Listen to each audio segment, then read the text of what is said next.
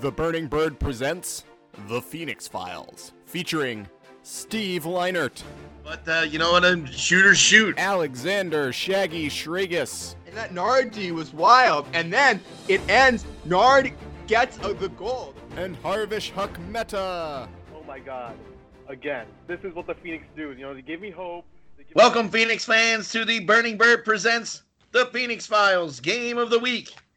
Today we harken back to when Montreal traveled to AA Garthwaite Stadium in Conshohocken to play the Philadelphia Phoenix in June of 2018. I'm joined by everyone's favorite Phoenix personality, Alexander Shaggy Shregas. Shaggy, how you doing today, buddy? I'm doing great. I'm relishing in being the favorite. It truly brings joy to my heart and soul. You are the favorite, Shag. You are the favorite. And the second favorite Phoenix personality, the Huckinator, Harvish Meta. Harvish, how you doing, buddy? Good, I'll take second. It's, a good place to be, you know. According to Mike Arcata, I think I'm I think I've dropped the fifth or sixth place in the Phoenix personality category. We we'll have to we'll have to we'll have to do a top ten list and see if I crack it at some juncture. Um, but in the game against the Montreal Royale, on one hand, the Royale was coming off an utterly thrilling, captivating one point win on Saturday night in New York over the Empire. And then they had to travel 70 miles south to play the Phoenix, and the Phoenix jumped all over them from the start. Montreal tried to hang in there, but Philadelphia started the game with two straight breaks and never looked back. A third break gave them a 6 to 3 lead in the first quarter en route to a 14 to 8 halftime lead. The Phoenix continued to pour it on in the third quarter with a, a seven goal lead up 19 to 12.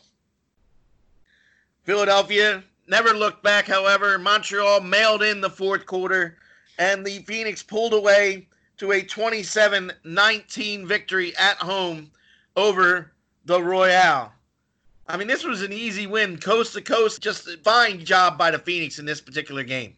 It was. Look, the beautiful, cogent, intelligent color commentator for this game pointed out numerous times that Montreal failed to make the trip down from New York. They stay, they left their legs, their hearts, and their ability to play frisbee uh, in a state to our north.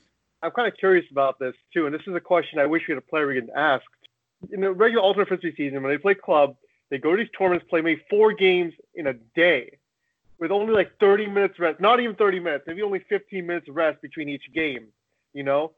What, how's that different than playing an AUDL one game and then you have a whole night to rest before the next game?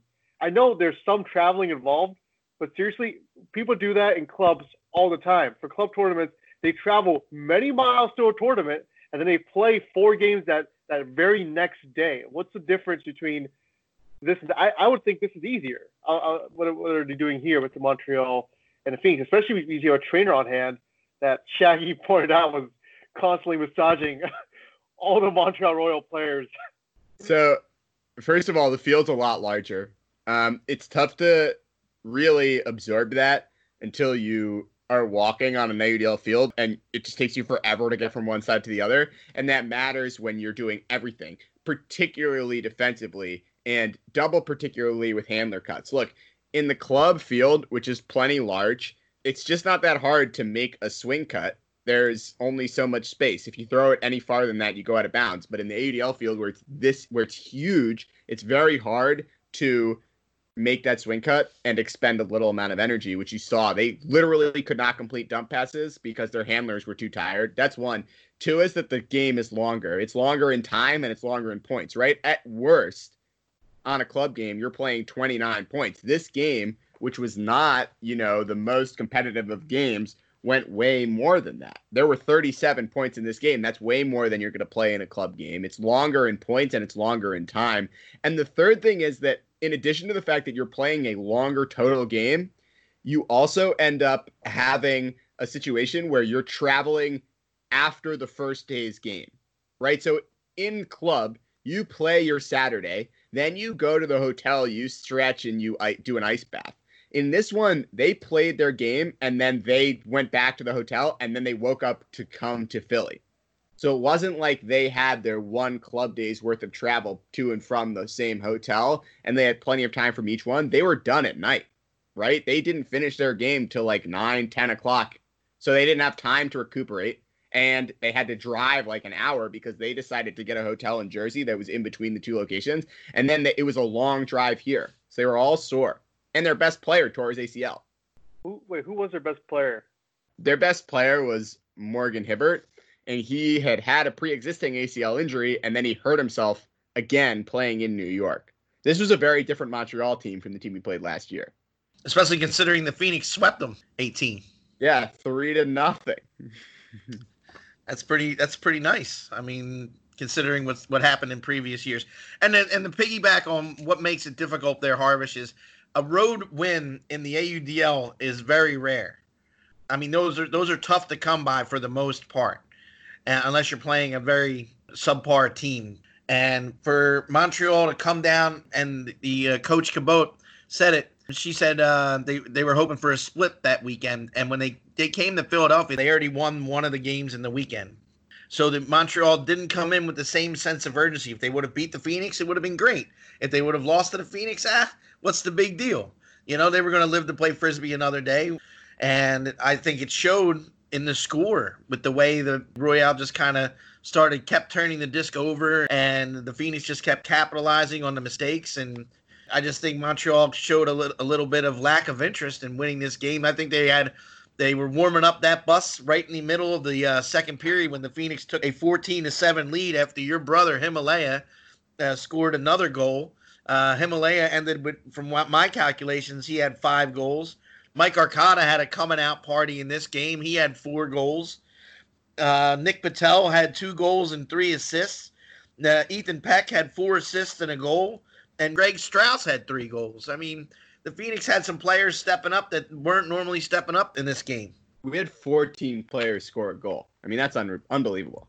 Strauss scored a lot of goals for us that season. I mean, he, he didn't come back the next year, so we may have uh, forgotten about him, but he was a goal scorer. But the reason I chose this game, if you harken back to last week, and and we'll go through the game in a bit, but I want to get this out of the way right now. Huck, you keep bringing up the Phoenix's record, right? You keep mentioning that the Phoenix were five. We had five wins and a tie, uh, 2018, and we went down to four wins. And I wanted you to watch this game because I wanted you to see that not all wins are created equal. This was a win that we had against like a YCC team that was missing its best player. You know what I mean? Like if you look at the 2019 Royale for starters, Bonneau has a terrible game here. Gruel has a bad game. Uh, Quinlan has a bad game, and then Sokolsky and Roger aren't even here. They aren't on the team this season in 2018. So two of their best players play awful, and two of their best players from 2019 aren't even there. It's a totally different team. And like when you watch this game, they can't complete simple things and they forget where they are on the field. There'll be a play where they're doing a give and go all the way down the field, and they'll just they'll just like forget that there are other players, and a Phoenix player will just stand in the middle and they'll basically throw it off the Phoenix player's stomach like it was nothing. They just miss it. Yeah, I agree, but I also want to. I mean, you're definitely right. When I was watching this game, I'm like, wow, the competition really lacked in this game, especially. I mean, would you credit credit that to Trey Katzenbach's like great man defense? I mean, how many times they get broken? Also, it was really windy too. So when Janae or someone hucks it to Quinn Bonneau in the end zone, you know, he scores. That happens multiple times a game. And in this in this case, they were just overthrowing all their passes. Extremely windy. They were turning it over often. I think my favorite point of the game was I think was the second quarter. It was five ten, and I, I counted how many turnovers they had in that five when it before it turned to five eleven Phoenix scored. They, I think they had seven turnovers on that point total, both teams, of course. And then the next point after that, they had five turnovers, and then the point after that, they had six turnovers. I think it, within a span of four, I mean, within a span of three points, there were a total of 18 turnovers. I thought that was really interesting too. But I, do want to credit some of that to maybe Trey Katzenbach's defense because the defense was also scoring a lot of points, pretty hard man in this game, and that's why. And it really contained a lot of their star players. I feel like. So I don't disagree with you that the defense scored a lot of points, but it, like I wrote down in my notes here, I'm showing it on the screen for the folks at home. Worst point of ultimate ever. Can you see that? It wasn't like the Phoenix were scoring points because they were making crazy layout Ds and skying people. Montreal couldn't complete passes. And the Phoenix couldn't complete passes either. I believe this is the point where a Montreal player gets a D in the end zone and they think they're being sneaky, so they try to throw a low full field huck and it just smacks someone right in the stomach. Like that's not you can't credit tight man defense for that. That's just like players forgetting how to play ultimate frisbee. That's on them. And the thing that we have to look at is the defense once they got the disc, especially in the first quarter, was extremely effective. You know, we are able to go up line, our handlers are moving. That's what we should look at. I think that our defense didn't do anything special here. I think that Montreal was unable to complete a pass for whatever reason for the whole game. Yeah, those those three points were just like I, I know Montreal was just throwing really bad throws in those three points, but but I was just saying for those three points in general, they were just my favorite to watch because it was just like, oh, there's another turnover, and it's kind of funny because you're like, all right, they're on the end zone, they have to score now, and it's like, oh, turnover. so it was it was kind of interesting to watch that. Part of Montreal's problem was they, they because it was too windy, they couldn't throw their cheeky hammers that they like to throw all over the place. And the, a lot of the Canadian teams are known for their upside down throws and their fondness of them. And the fact that there weren't many of those being thrown tells me maybe the, the Royale were being a little bit hesitant to to pull that out of their toolbox. That's true. But if you look at the game, I think part of the reason was that this is Nate Bandita's first year being the defensive head coach, and we talked to him about how they had had success forcing Montreal backhand, but in that first game, Montreal kind of toasts them in 2019, and they forced Montreal backhand here. And it, it's hard to throw hammers if you're being forced backhand. They're just not effective. I think that was the strategy to take that away because Montreal is good at throwing hammers, even in the wind. Like Montreal is no Philadelphia in terms of the weather. It's worse weather typically in Canada, and they're still able to perform. I really think that this was a case of like them being exhausted and the Phoenix being able to score points on defense, which is not always the case. They were patient, they were controlled. I mean, do you think that that's Trey Katzenbach? Because when I see Trey Katzenbach in this game, he's standing 10 yards behind the disc and just getting resets over and over and over again. First of all, credit to Trey Katzenbach. The fact he can get open in this league and, and still get passes and still distribute disc is ridiculous. Like, I'm 25 and I'm retired, okay? I don't know how this guy's doing it. I, I think the Phoenix offense was ultra conservative this particular year. I think that there was uh, some fear to throw the disc upfield, and while the Phoenix did score 27 goals this game. I I think it had more to do with Montreal than what the Phoenix were doing. The Phoenix had uh, their share of turnovers in this game. And I don't know how much that has to do with being conservative or not conservative, but I did like when the uh, the Phoenix did open it up. They they had their uh, their the guys were wide open, so it seems like Montreal were, was planning on the Phoenix coming underneath. Yeah, it seems like this game, I, I, w- I would think from watching all the games last year, I would think in this game, Mott would just start chucking things down the field. And I guess I didn't see that much from him in this game, just having amazing hucks, amazing inside flicks, amazing scoobers. You know, I, I guess that was, you're right, it was conservative. You know, I, I didn't really see Mott be that Swiss Army knife. Well, let me ask you guys a question. Did you guys feel like this game in particular began the changing of the guard for the Phoenix, where some of their younger players like Jordan Chicharron kind of got some playing time, got the step up, um, and you kind of saw the older guys kind of taking a step back and letting these younger guys kind of take some points on that maybe they hadn't earlier in the year? That's a good point. This is the first home game where Dave Bear and Vince Radums don't play it was a big signing for them to play in 2018 and it was interesting that they chose not to play here. Ethan fortin's gone. We did have to like reach deep into the roster and it's it's curious that we only end up playing like 16 people all things considered. I would have liked to see even more young dudes i think steve because i feel like montreal they have that rookie he's 19 and you point out on the on the air you point out that there's a 30 year age gap between Trey Katzenbach and whoever that rookie is, and how that's the biggest age gap in AUDL history on the field at one point, which you were totally right. And he plays the whole fourth quarter. I feel like we could have done that, you know, let Chicharron play, let Nate DiGiorgio play, let these young dudes get some get some opportunity. I think that that was begrudging at that time of the Phoenix that they were relying more on the veteran handlers and what they knew as opposed to putting these young players out there and seeing what you were getting from them on an AUDL field.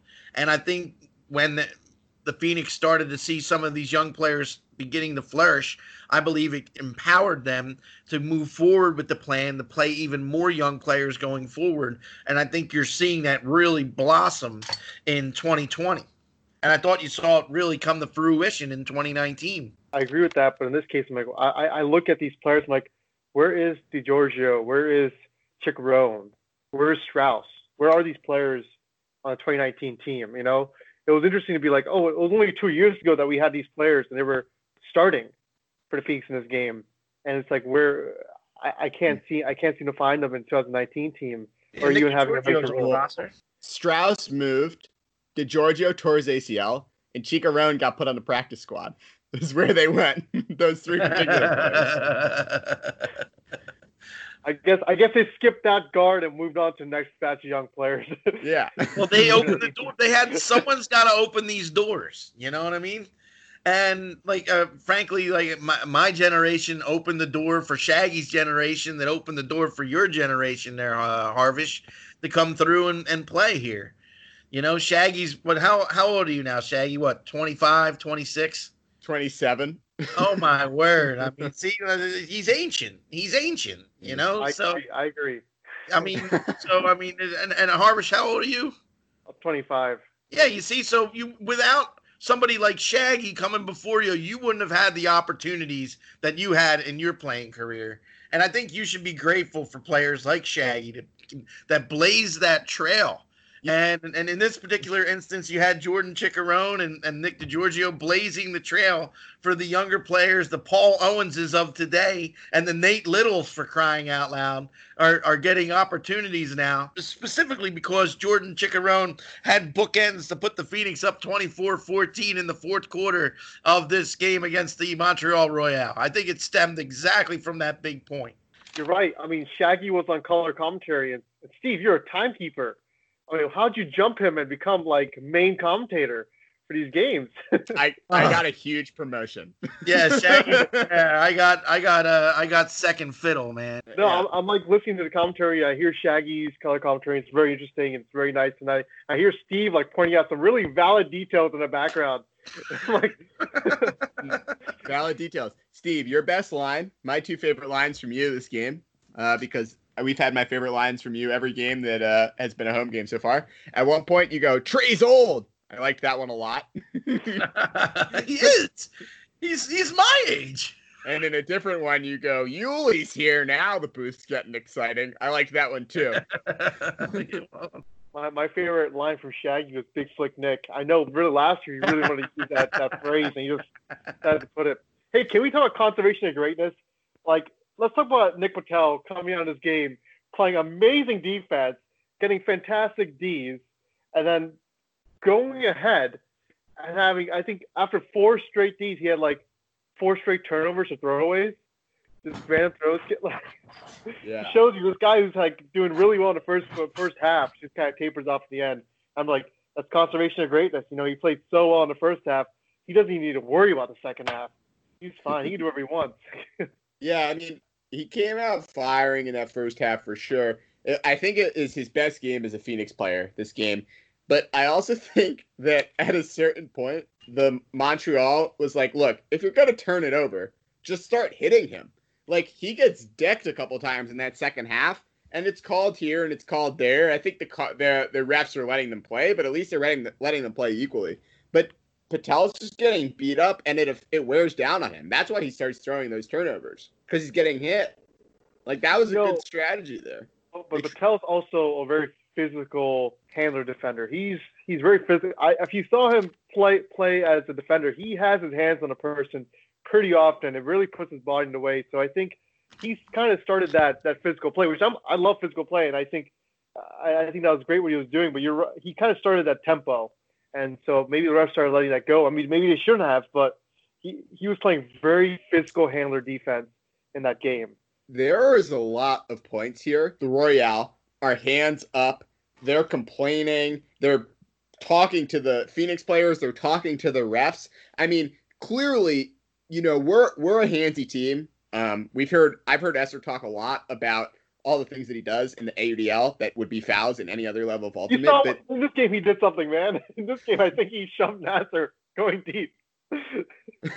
but like, well, yeah. Do you think that we're getting away with something here, or that it evens out, and the Canadians were just more vocal about complaining about it in the game? I think there's some home cooking going on.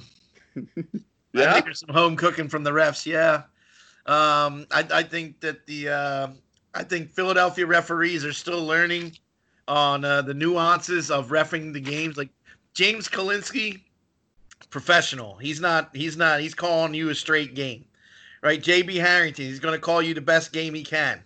Like guys like yeah, they're they're not now. I'm not going to name names, but there are some refs that are in the AUDL that are that like to keep things a little interesting, and uh, um, that they may they might ignore a call here or, or make a call there, depending upon the score of the game and the situation that, the uh, that uh, the that the game is in in that in that time frame.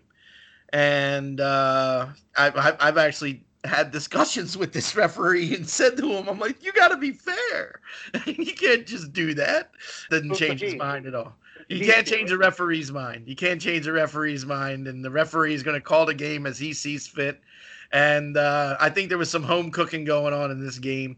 I think they're getting better. I think the referees are getting better than they than they were in 2018. But I think in this game against the Royale, yeah, that, I think there was some home cooking going on. I, you know, I when Shaggy's asking that question, like, he, I think, I think the Montreal Royale had the benefit of doubt because, like, I never see the Phoenix like raise their arms against the. I, I, I don't see that often. I don't think I, I have seen it, but like Montreal, like, Because they're getting all the calls. yeah, it's because it's because they, they, yell at the refs. I mean, that's crazy how how like we have refs that just can't stand their ground. They get yelled at once, like, oh, you, you're right, that was that was a foul. Oh, you guys get the disc, you know, or, Yeah. or or you're right, that's a strip in the end zone. You get the you get the goal. My bad, you know. So So if you start yelling at the referee, you should get a penalty for that. Now in the AUDL, like Harvish, if you're covering me and there's an infraction between the two of us, if the referee doesn't call it, I can look at you and say, "Hey, I think you fouled me," and you can shake your head and go, "No." And, or you can say, "Yeah, I fouled you." You can have integrity and give me the disc. You can overrule the referee in this league.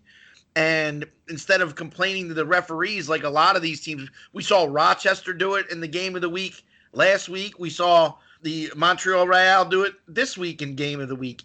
And instead of complaining to the refs, complain to the other player on the team and appeal to his better judgment and appeal to his integrity. Don't re- rely on the referees to bail you out all the time. And have your discussion with the player. Maybe rely on him to make a good call. But that's bringing us towards a real sport. In the NBA, Chris Paul doesn't go to Aaron Gordon and be like, Aaron, you know you fouled me there. He doesn't Yeah, do there's that. no he integrity complains to the rule. ref. There's no integrity rule in the NBA. You can be disingenuous. Right, and the NBA is a real sport. In football, Brady isn't like, look, Aaron Donald, you definitely grabbed my face my face mask there. You should he tell the does ref. he does do that. He does do that. He He looks yells the at the refs, though. He He- yells ref- at the Oh my ref. god. He doesn't Yeah, yell Aaron does. Donald. Well, what do you want? What do you want this game to be? Should we? Should the AUDL take away the integrity rule and have it rely completely on the referees? Uh, no, I like the integrity rule. I, I say get rid of this junk. Get rid of this junk right now. I, I I, agree. I, think I honestly think the bumped up. integrity rule should be extended to every sport. I think it'd be way more fun. What were you saying, Arvish? I, no, I'm just saying. I think I think the power should be in the refs. I mean, NBA, if you yell yell at a ref, you get a technical foul right there. You know, I mean, I, I feel like the refs should have all the power in here, and I think the refs should be able to stand their ground.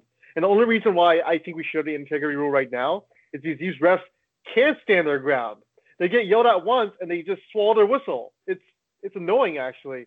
I see I see a Montreal player raise his hands in awe, you know, and I see like a New York Empire player do that at the same time, and the ref goes like, okay, you know what? I'm never going to call a foul on you again because I know next time I call a foul on you, you're going to be very upset and come at me and charge at me. So the refs need to stand their ground. But at AUDL, they don't have these refs that, that can do that or consistently do that. You know, they're not professional, so so-called professional refs. They're not like elite refs that can do that. So they kind of swallow their whistle, and it's just not. We should pay That's refs that's what- more. That's why we. I mean, yeah, yeah, maybe, but that's why we need the integrity call because at some point, maybe a player can kind of a player can have some empathy, you know, to the situation. Let's dive into specifics for this game. Because the thing that really bothered me was not the Montreal players complaining, it was the Montreal players complaining en masse. So the two worst instances were at the very end of the half, the first half, Greg Martin strips Andre Arsenault. It's a strip.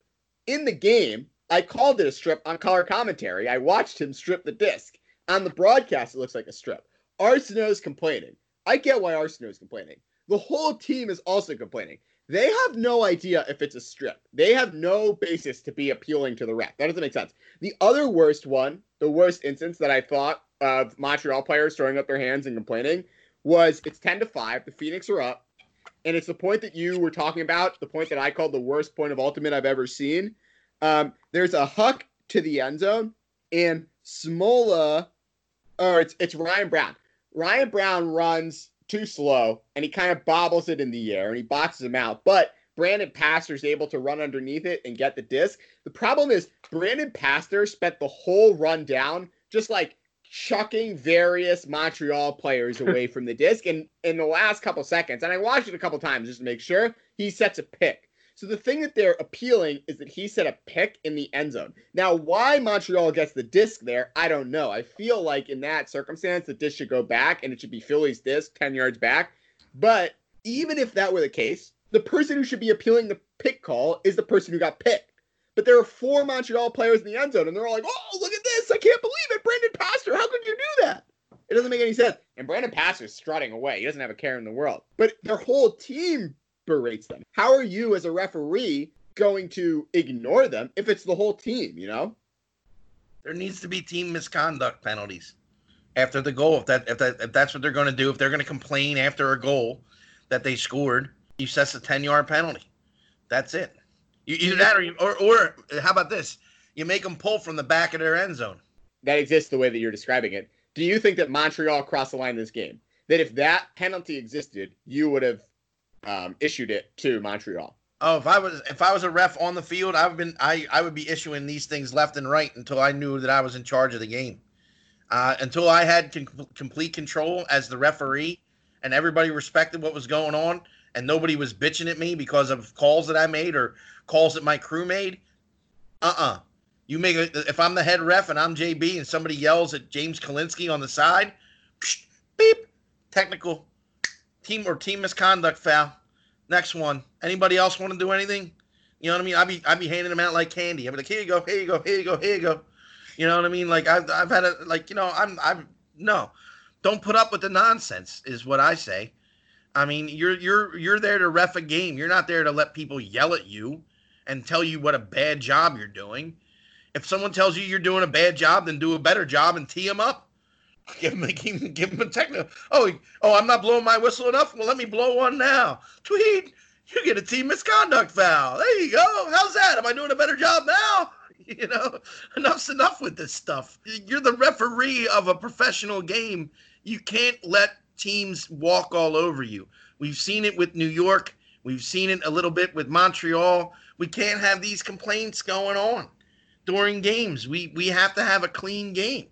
And you saw what it was like up in in Montreal when we watched a game of the week with the Phoenix up there when it was a clean ref game. Those referees up there never lost control of the game. There was you never saw any either team looking at the refs going where like raising their hands in the air going, "Well, where's the call? What like where's this? Where's that?"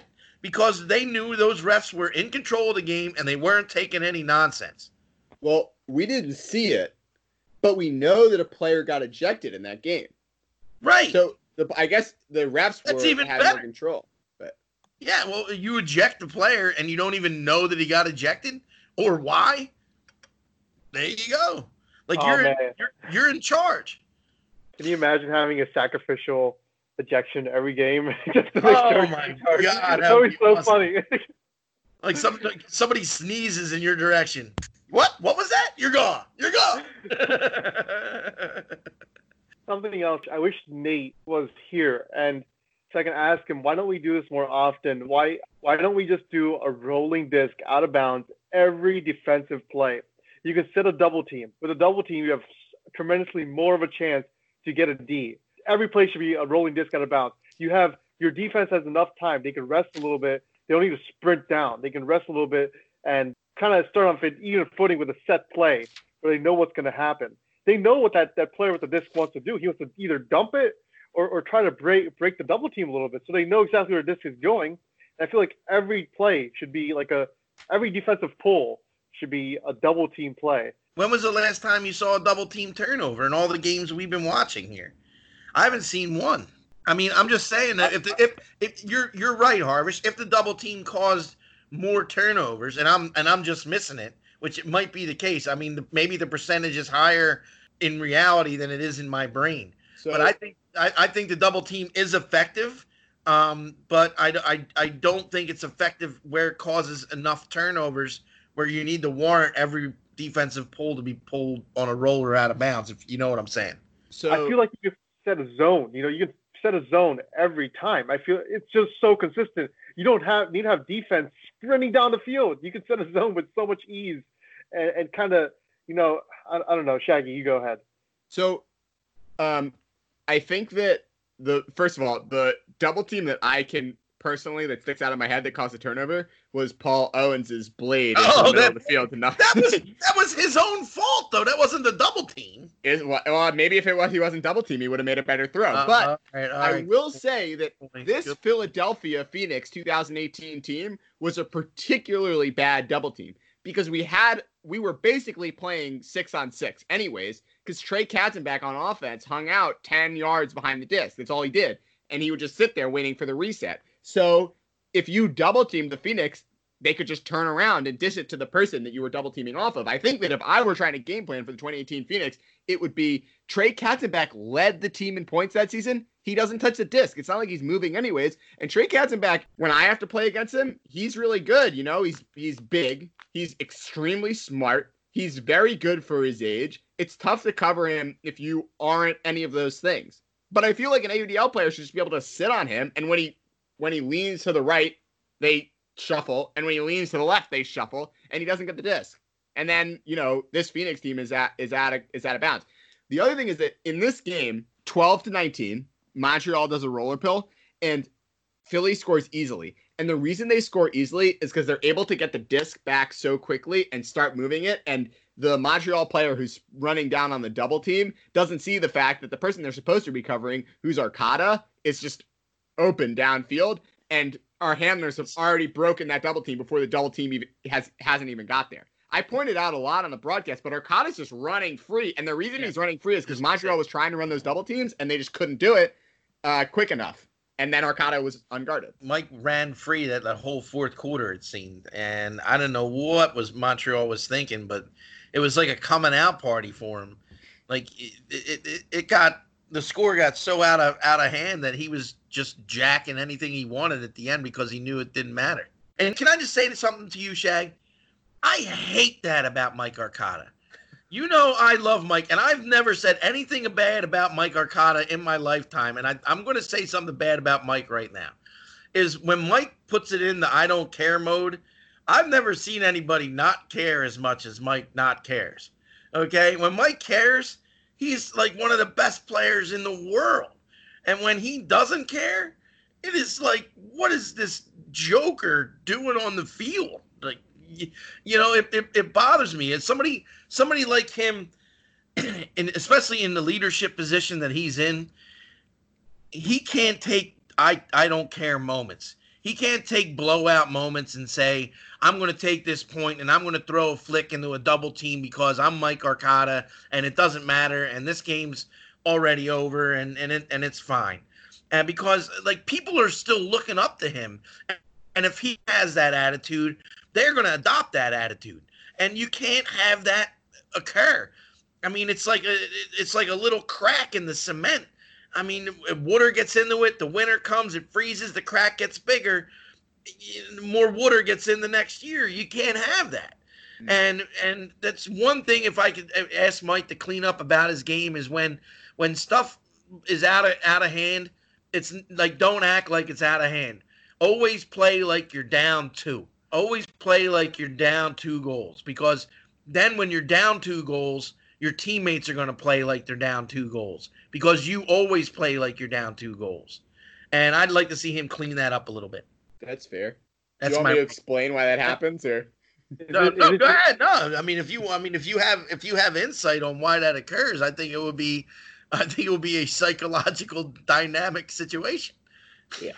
So, first of all, it's not really an issue of whether or not he is winning or losing in a game or the serious enough level. It's a focus issue. So, yesterday, Steve, you and myself and Arcada all went frisbee golfing, right? Yeah, I played terrible. Well, you may have played bad, but Arcada also played bad. And the reason Arcada played bad is because Phil was there. And when Phil is with us, Mike can't focus on anything other than what Phil's doing disc golfing. So when that happens, he's bad. Now, you left, Steve, because you had disc golfed 18 holes with us, and it was a lot. And then Mike shot a minus two on the front nine. And then Mike and I played another 18 holes, and he was par for those 18 holes. He was like, and he was plus three and plus seven for the 18 that you played with us. And we Yeah. played 27 after that, and he finished at minus one. And it was because he can't focus on disc golf when Phil's there. It's the same thing in Ultimate Frisbee. If we're winning or losing, Mike can't, by a big margin, Mike just can't focus on the game. He loses interest in what's happening. It's true in his whole life, and it's true in Ultimate Frisbee too. So when the game's tight and he's locked in, he's great. And when the game's out of bounds, he's thinking about other stuff. He's focusing on something else and he's goofing around. It's why he doesn't like playing at Wildwood, for instance. Or why his least favorite thing in the world is uh is pick six in ultimate. Because he loves playing ultimate at high, high, high levels, and he can't do that if the game doesn't matter. And in this instance, it didn't matter. Hey man, he played on my Wildwood team. We loved him. Okay, I love that guy. He was awesome. I mean, to me, I, whenever I see him not care and just like challenge anyone in the end zone, it's perfect. He was killing it for a Wildwood team, man. He was- Your he was wild dominating. your Wildwood team could have played in the competitive bracket. It Hey, was let's like not. Himmy and It's like Arcada and And my team houses Arcada, and he doesn't even come and play at our team for crying out loud. I mean, like I'm gonna call. him like all right, That's the second thing I don't like about Mike. No, no, no. I'm just kidding, Mike. Mike had a bad experience in my room in Wildwood a couple years ago that we won't talk about, and we'll. uh Hey, Mike would not be the first person to have a bad experience in my room at Wildwood. All right, I mean, I'm just, you know, I mean, there's there's a litany of people. He wasn't even the first person that wrote down with him. That would be Hannah. Ah, that's true. That's true. oh man. I, Shaggy, so you were talking about how this game, like this win, doesn't mean that much. I mean, it means something, but like the quality of wins is, is just not there. And I'm like, uh, I I started thinking about, like, what about last year when we just we lost to Montreal by the same point margin, 25-15 or 15-25 Montreal. Wait, 25-15 Montreal.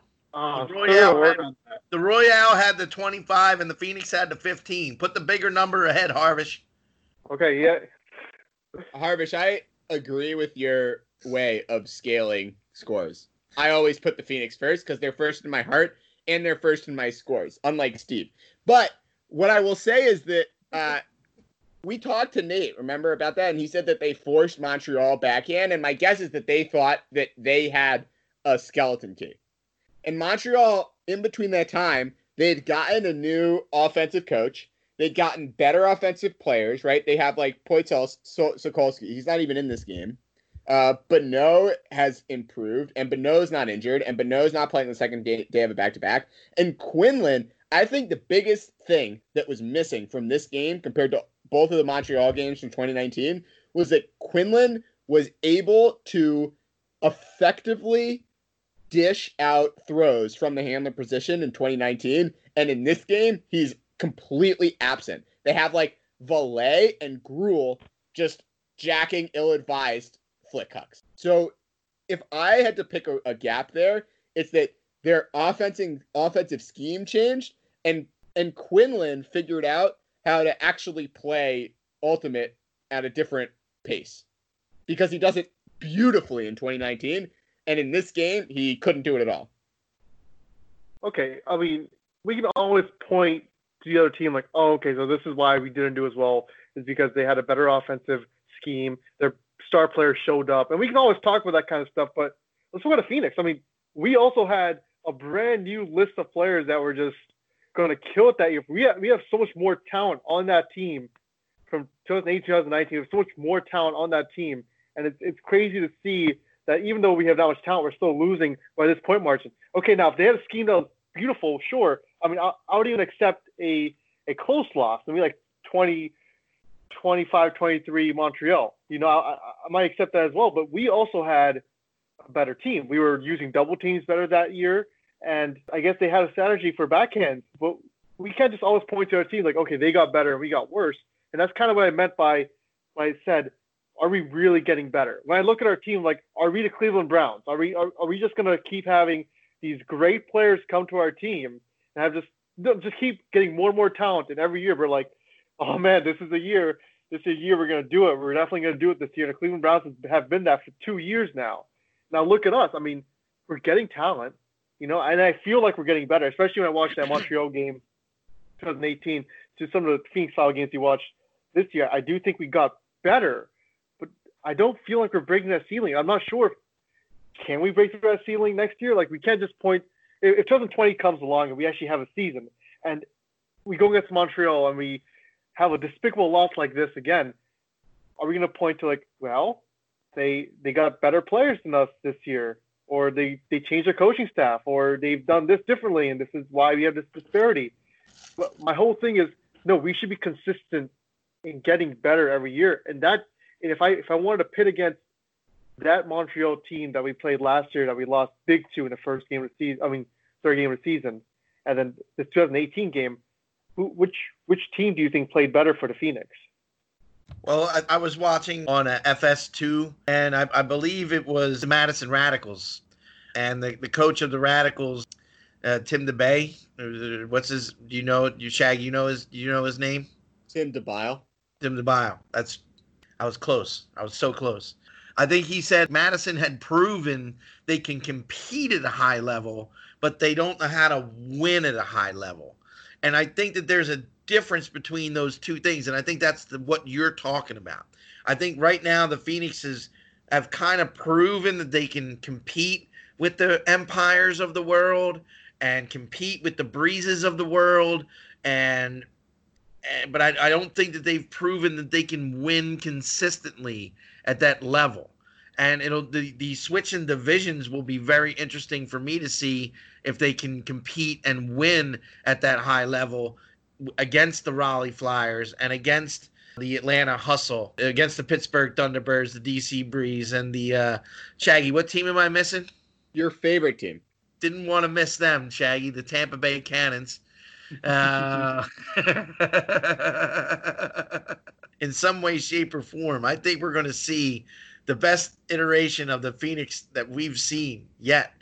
And I'm very hopeful of that being the case and I think all signs point in that direction.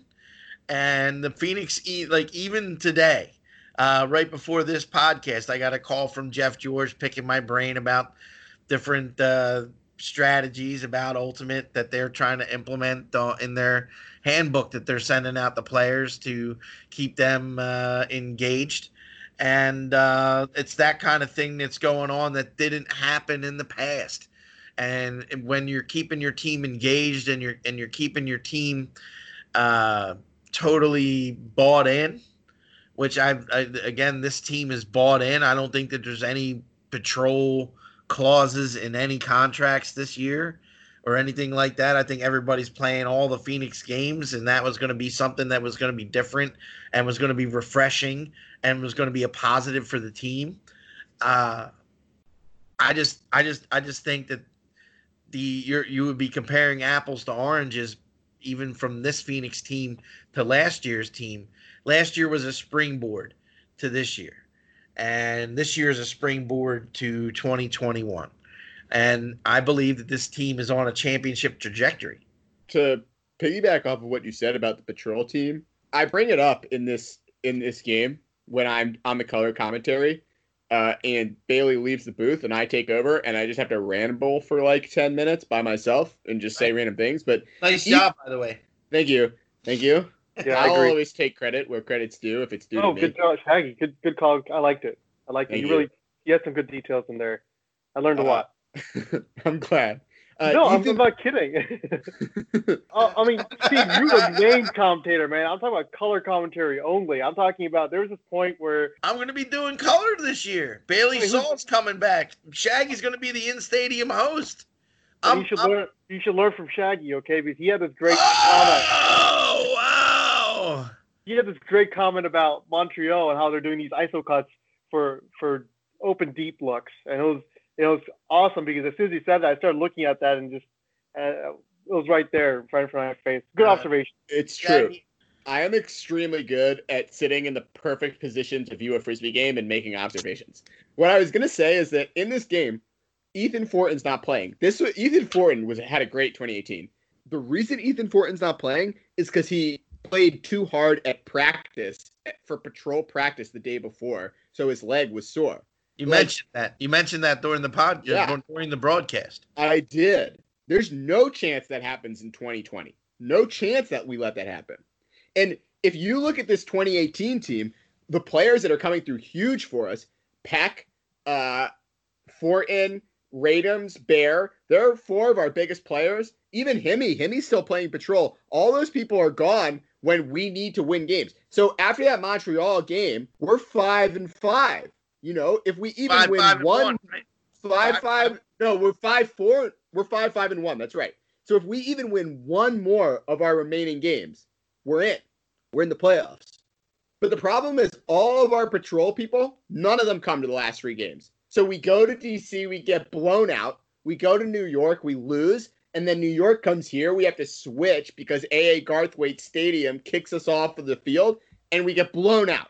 We have three blowouts to close out the season because Patrol leaves and they were the people that we had kind of built the roster around, and they're gone. So that's really where I think the team shifts. In 2020, that doesn't happen. Himmy's not going to patrol. Arcada's not going to patrol. Mott's not going to amp. Nar's not going to amp. Those players are coming to the Phoenix games. That's huge. It's huge. I think it's totally huge, and and and the, uh, the Phoenix built this culture now where they're ready to go. Like like everyone's bought in, and I just think nothing but success is on the horizon for this team. No, my, my hopes are up. I just I just don't want to, you know, I don't want to go through Oh. a season and have this happen again. Huck, Huck, float your heart out there, buddy. There's no way to find love, and like you know, think about the Eagles.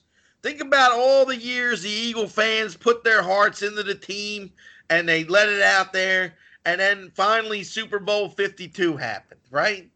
Like you know, like uh, you know what happened after Super Bowl 52? It was late at night. I was sitting on my porch. I had a beer, and I was listening to At Last on my phone. At last, my love has come along. The Eagles won the Super Bowl Harvish. And one day the Phoenix are going to win the AUDL championship and you're going to be happy, right? That's going to occur. That is uh, going to occur one day there, Harvish. You got to believe that. I am a bought in fan and I support. I just don't want to get hurt again, you know? That's what I'm saying. Oh, Harvish, man, I'm with you, buddy. I have high hopes for the Phoenix this year, and I'm hoping there's some kind of season or something to root for or something going on here soon because, frankly, I miss sports and I'm starting to go a little bit crazy without it. You know what my favorite thing about this 2018 team is? Whoever was in charge of keeping stats forgot to turn off the stat counter. So Campy, right? Uh, Campanella, he only played 89 points. You know, he's towards the bottom in points played of people that played actual time for this team. But he's second in minutes played because whoever was supposed to be keeping track left their phone on the whole week. They left the app open on one whatever point. So Campy and Esser, Esser is the other one, but Campy was on that point, so he just gets a full week's worth of minutes added in to this to the to the stats page. I like that. oh man, that is that is early AUDL stat keeping at its finest, right there, man. So Harvish, I have a question for you. I understand what you're saying. It was, you know, we at, we talked about this a lot in Wildwood last year. This season's obviously going to be weird, what would show you that the Phoenix are on the path that you want them to be on? Uh, first of all, I want consistent wins. That's that's what I want. I, I last year when we lost to Montreal and beat beat them, and then we lost to Ottawa. I want teams that were better than we beat those teams. I want consistent wins. Second of all, keeping leads. I think keeping leads is very important. Um, in ultimate, I think if you have a four point lead, which is I think is a substantial lead in this game, if you have a four point lead, I think you should be able to keep that lead for a very long time and execute and win the rest of the game. You should have a game plan that allows that. You know, you shouldn't. They shouldn't be this back and forth where you're up by so many points, then all of a sudden you kind of deflate towards the end of the game. And third of all, a playoff appearance would do it for me. They, a playoff appearance, top three would do it for me for me to be like, okay, we made progress. That's that's what I want to see. From 2017, 2018, 2018, 2019, we've just been promising playoffs, and this is the year where just one playoffs to happen. You know. So, so Harvish, Harvish. so this year you would have been totally psyched to see the Phoenix upset the Tampa Bay Cannons and get into that second spot, right?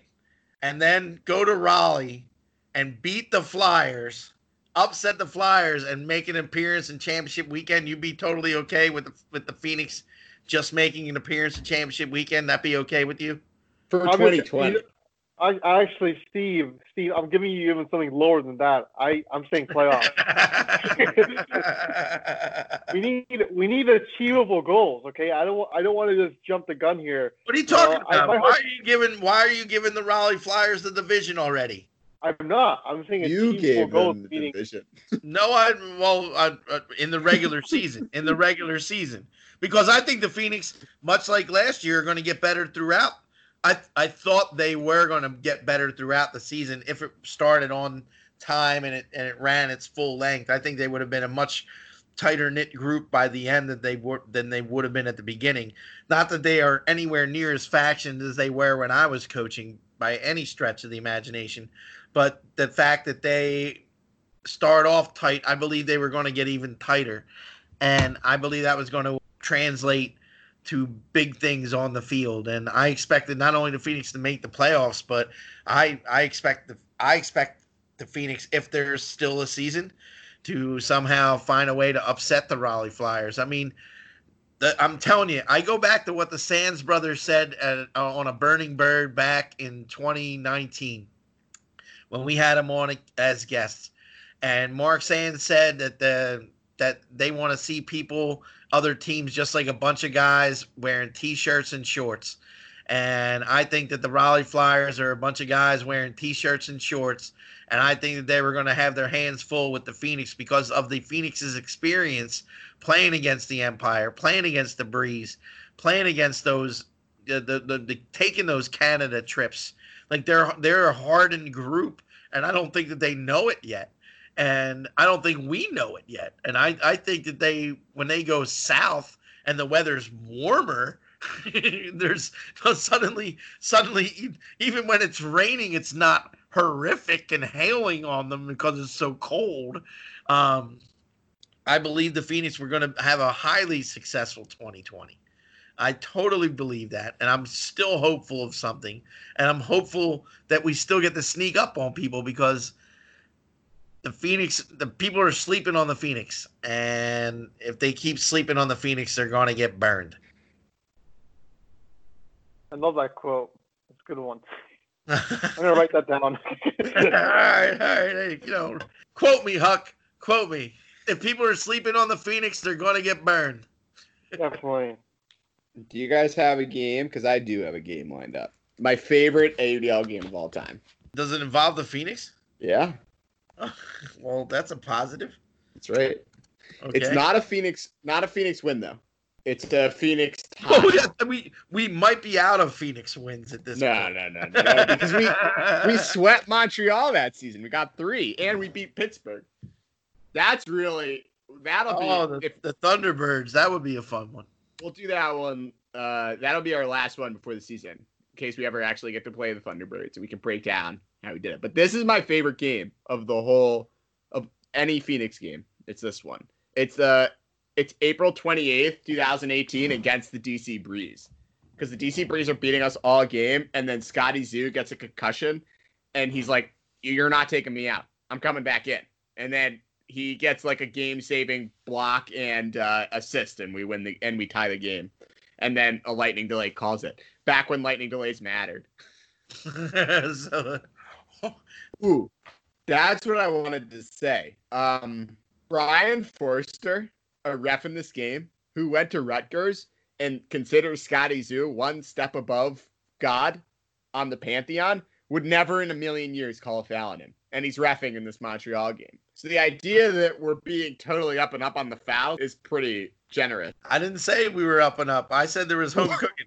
I'm just, I agree. I'm, I'm giving specifics. All right. Well, you, I'm you, you name names. I, I do think we're making progress. I mean, watching this 2018 team, I, I do think he definitely got better the following year. Watching this game and I see maybe it's the system. It could be the system that Trey was running and the system that uh, changed. I still think that if we had played Montreal three times and we had gotten to play the worst team in the Midwest, so if we had gotten to play like Madison uh, or the second worst team in the Midwest, I think that the Philly that that the Phoenix pick up two more wins, right? So we'll knock off a New York game. We'll knock off two New York games. Why not? Right? And we end the season six and six, and we make the playoffs because we have the tiebreaker.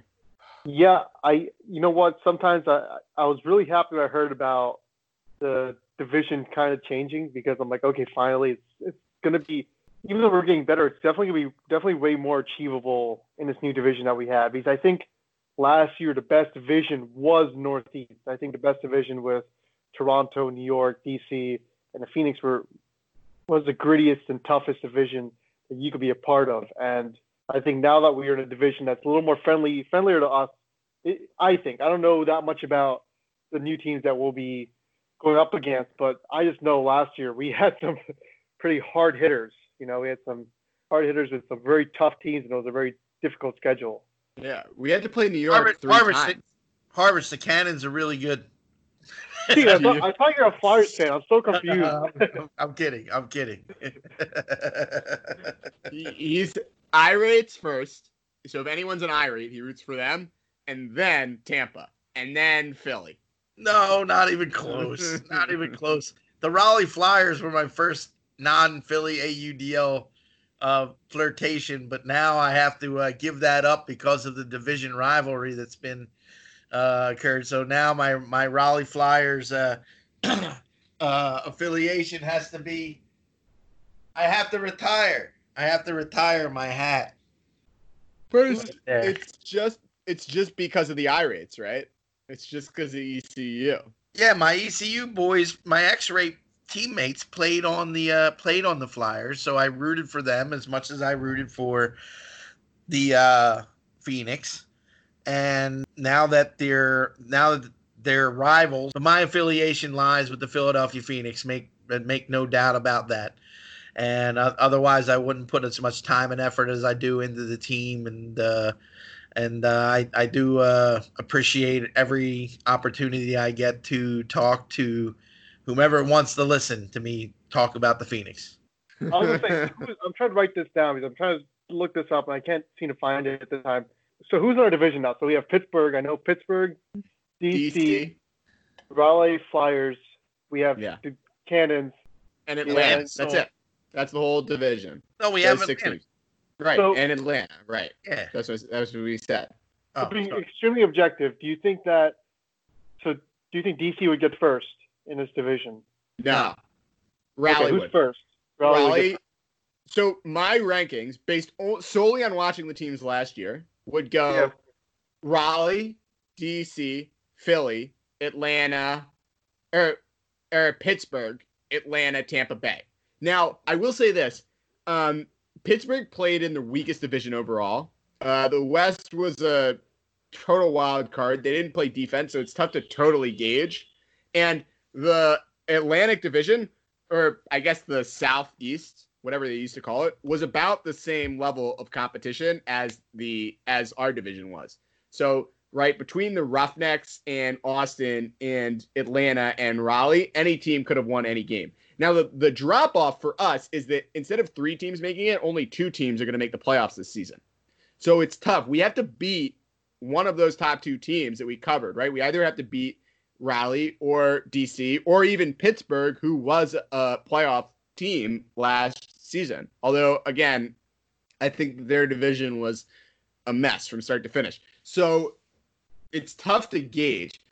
We're in we're in this in that second tier, but we're not that far behind DC realistically. Like we could have beaten DC last year, and I think we have a better chance of beating DC this year for a couple of different reasons that we won't know until we play them. But I just think that our roster lines up better against their roster this year than it did last year. And I think that like I just don't know how good that division was overall. So it's tough to gauge. The problem is they were extremely competitive and like Dallas made it to the championship game. So it's tough to write off the people in that division. I think Atlanta picked up a win against them.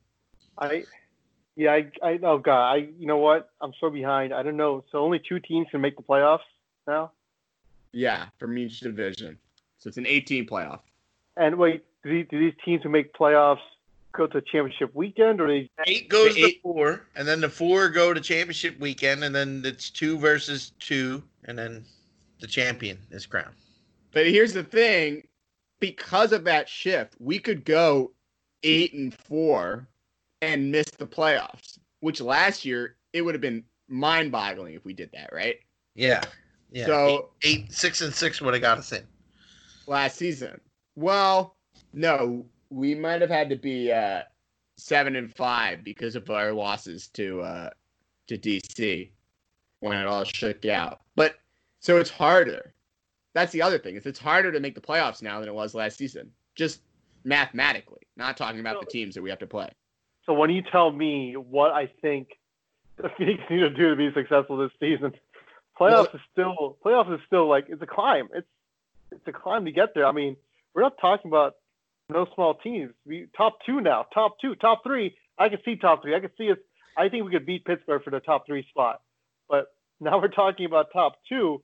I'm looking at DC and Raleigh. DC, who we just have a terrible record against one on one.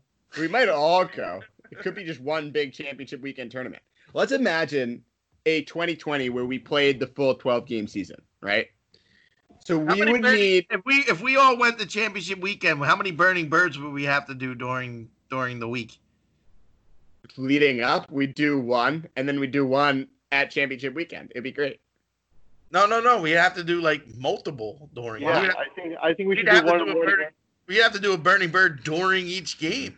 I Okay, agree. but they'd have to be shorter. no, no. they would have to do something. They're, whenever the wrestling championship weekends happen, they have they have the a live podcast going or something. That's what we should do. That'll be pretty funny. Harvish, are you getting paid sixty thousand dollars to just do a live podcast twenty four seven the week leading up? No, no, I'm talking about the. Right, on I want to hear about the. WWE. No, not the WWE. I'm NCAA wrestling championships, like college wrestling. WWE is fake, man. We don't want to watch that. They're college students. Wait, ooh, hold on a second.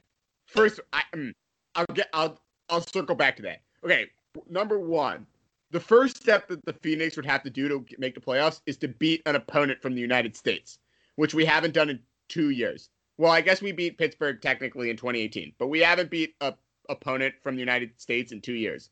So we would have to Yeah, start doing I, that. I, I beat it. I beat an American opponent. You're right. A team that doesn't exist anymore. They So were from America. Two is you have to do what you're saying, which is consistently pick up wins against opponents that we think we're better than. So I honestly think that we're better than Tampa Bay. I know that Steve disagrees, but we'd have to sweep them. Three is three is that the schedule would have to break our way. Last year, the schedule did in, did not break our way at all because we played New York three times and we played DC three times. That was no good. But imagine last year if we had played Montreal and Ottawa three times, or, Mon- or Ottawa and Toronto three times. You know, who knows what would have happened. So let's say the schedule breaks our way, and instead of playing DC and Raleigh three times, we end up playing Atlanta and Tampa three times.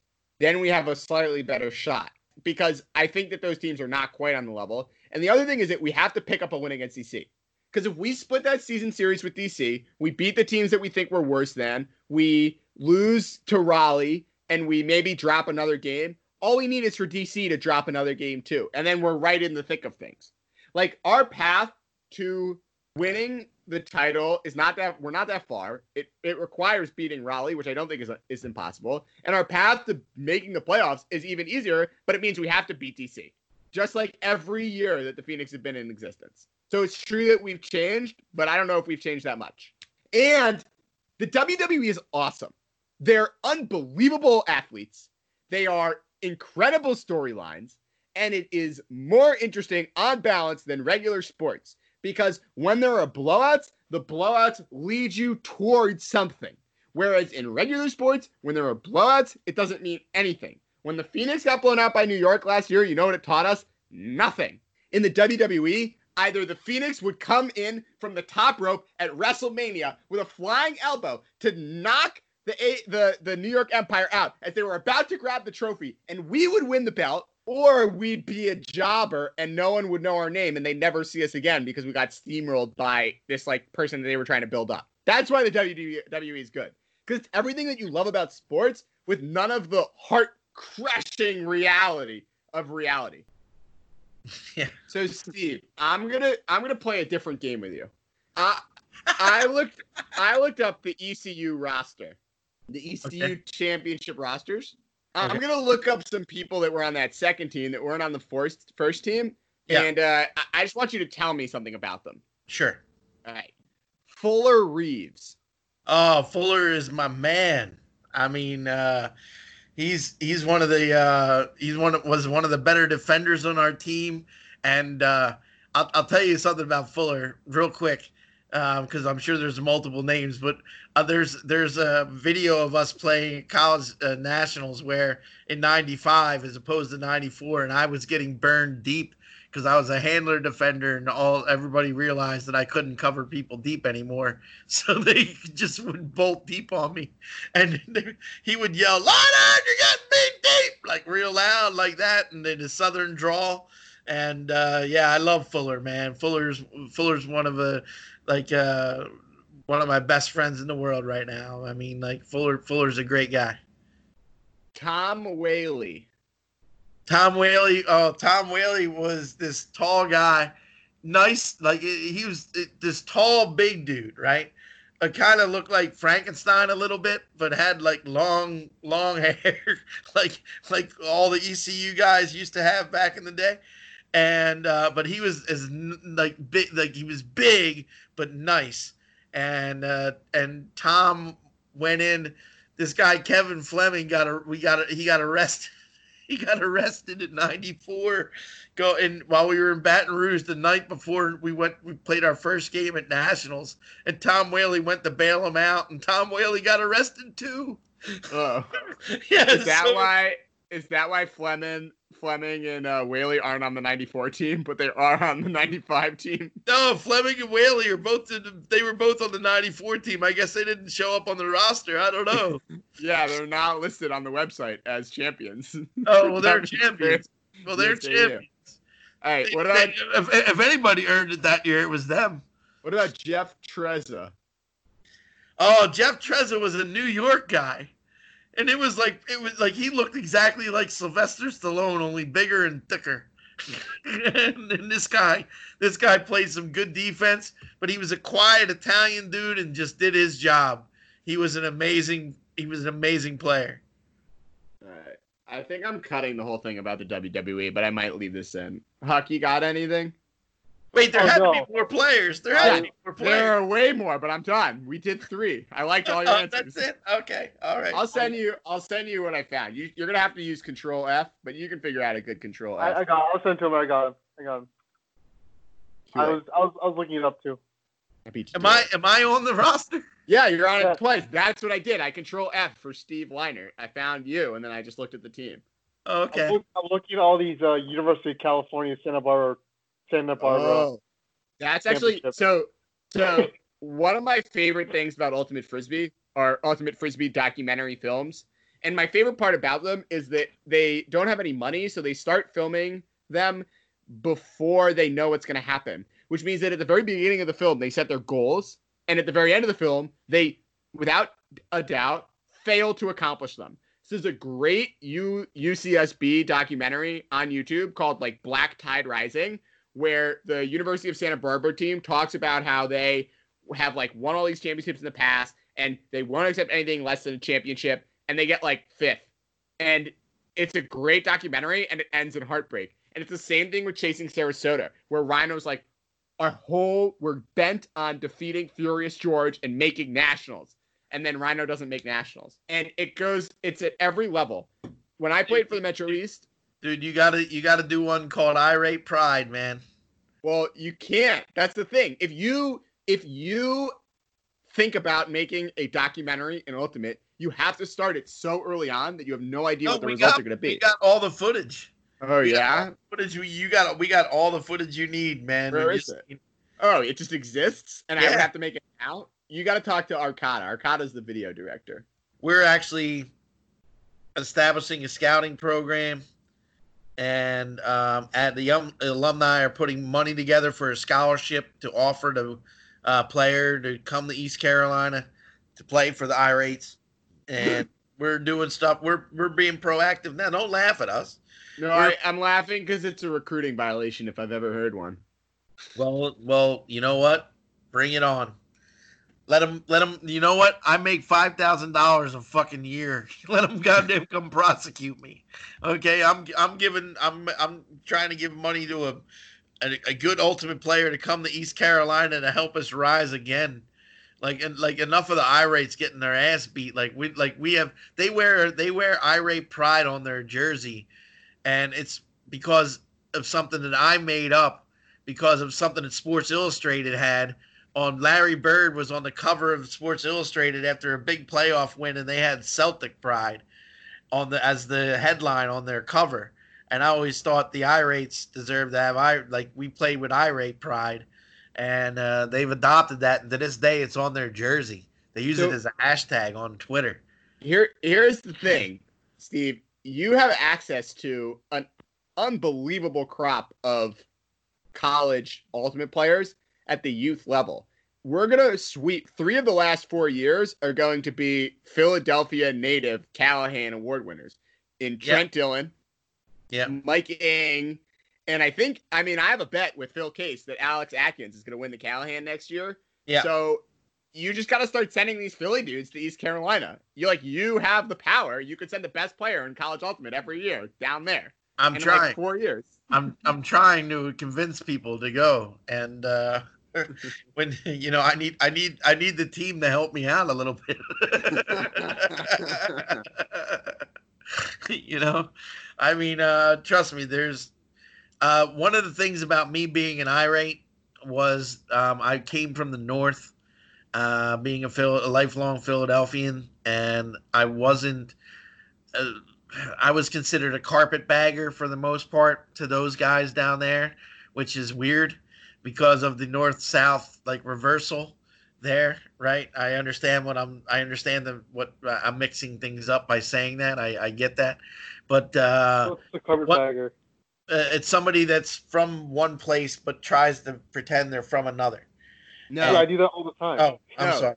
the carpetbaggers were the people that were paid, the non-military civilian personnel that were paid by the government to move south after the Civil War to start legislating former Confederate states to create a bureaucracy that would allow them back into u- into the Union. It refers specifically to people from the Civil War, and the South has kept that idea alive. So the reason I laughed when you said that is because while it is true, it is a 150 year old uh, moniker. Yeah, right, right, right. well, well, but uh, in the in the end, though, I think that I won them over. All right, Phoenix fans, thank you for joining us for another episode of the Burning Bird presents the Phoenix Files Game of the Week. Next week, we'll be previewing the April 28th, 2018 game against the DC Breeze. For Alexander Shaggy Shregas, for the Huckinator Harvish Mehta, I'm Steve Leinert. Thank you for joining us for another episode of The Burning Bird.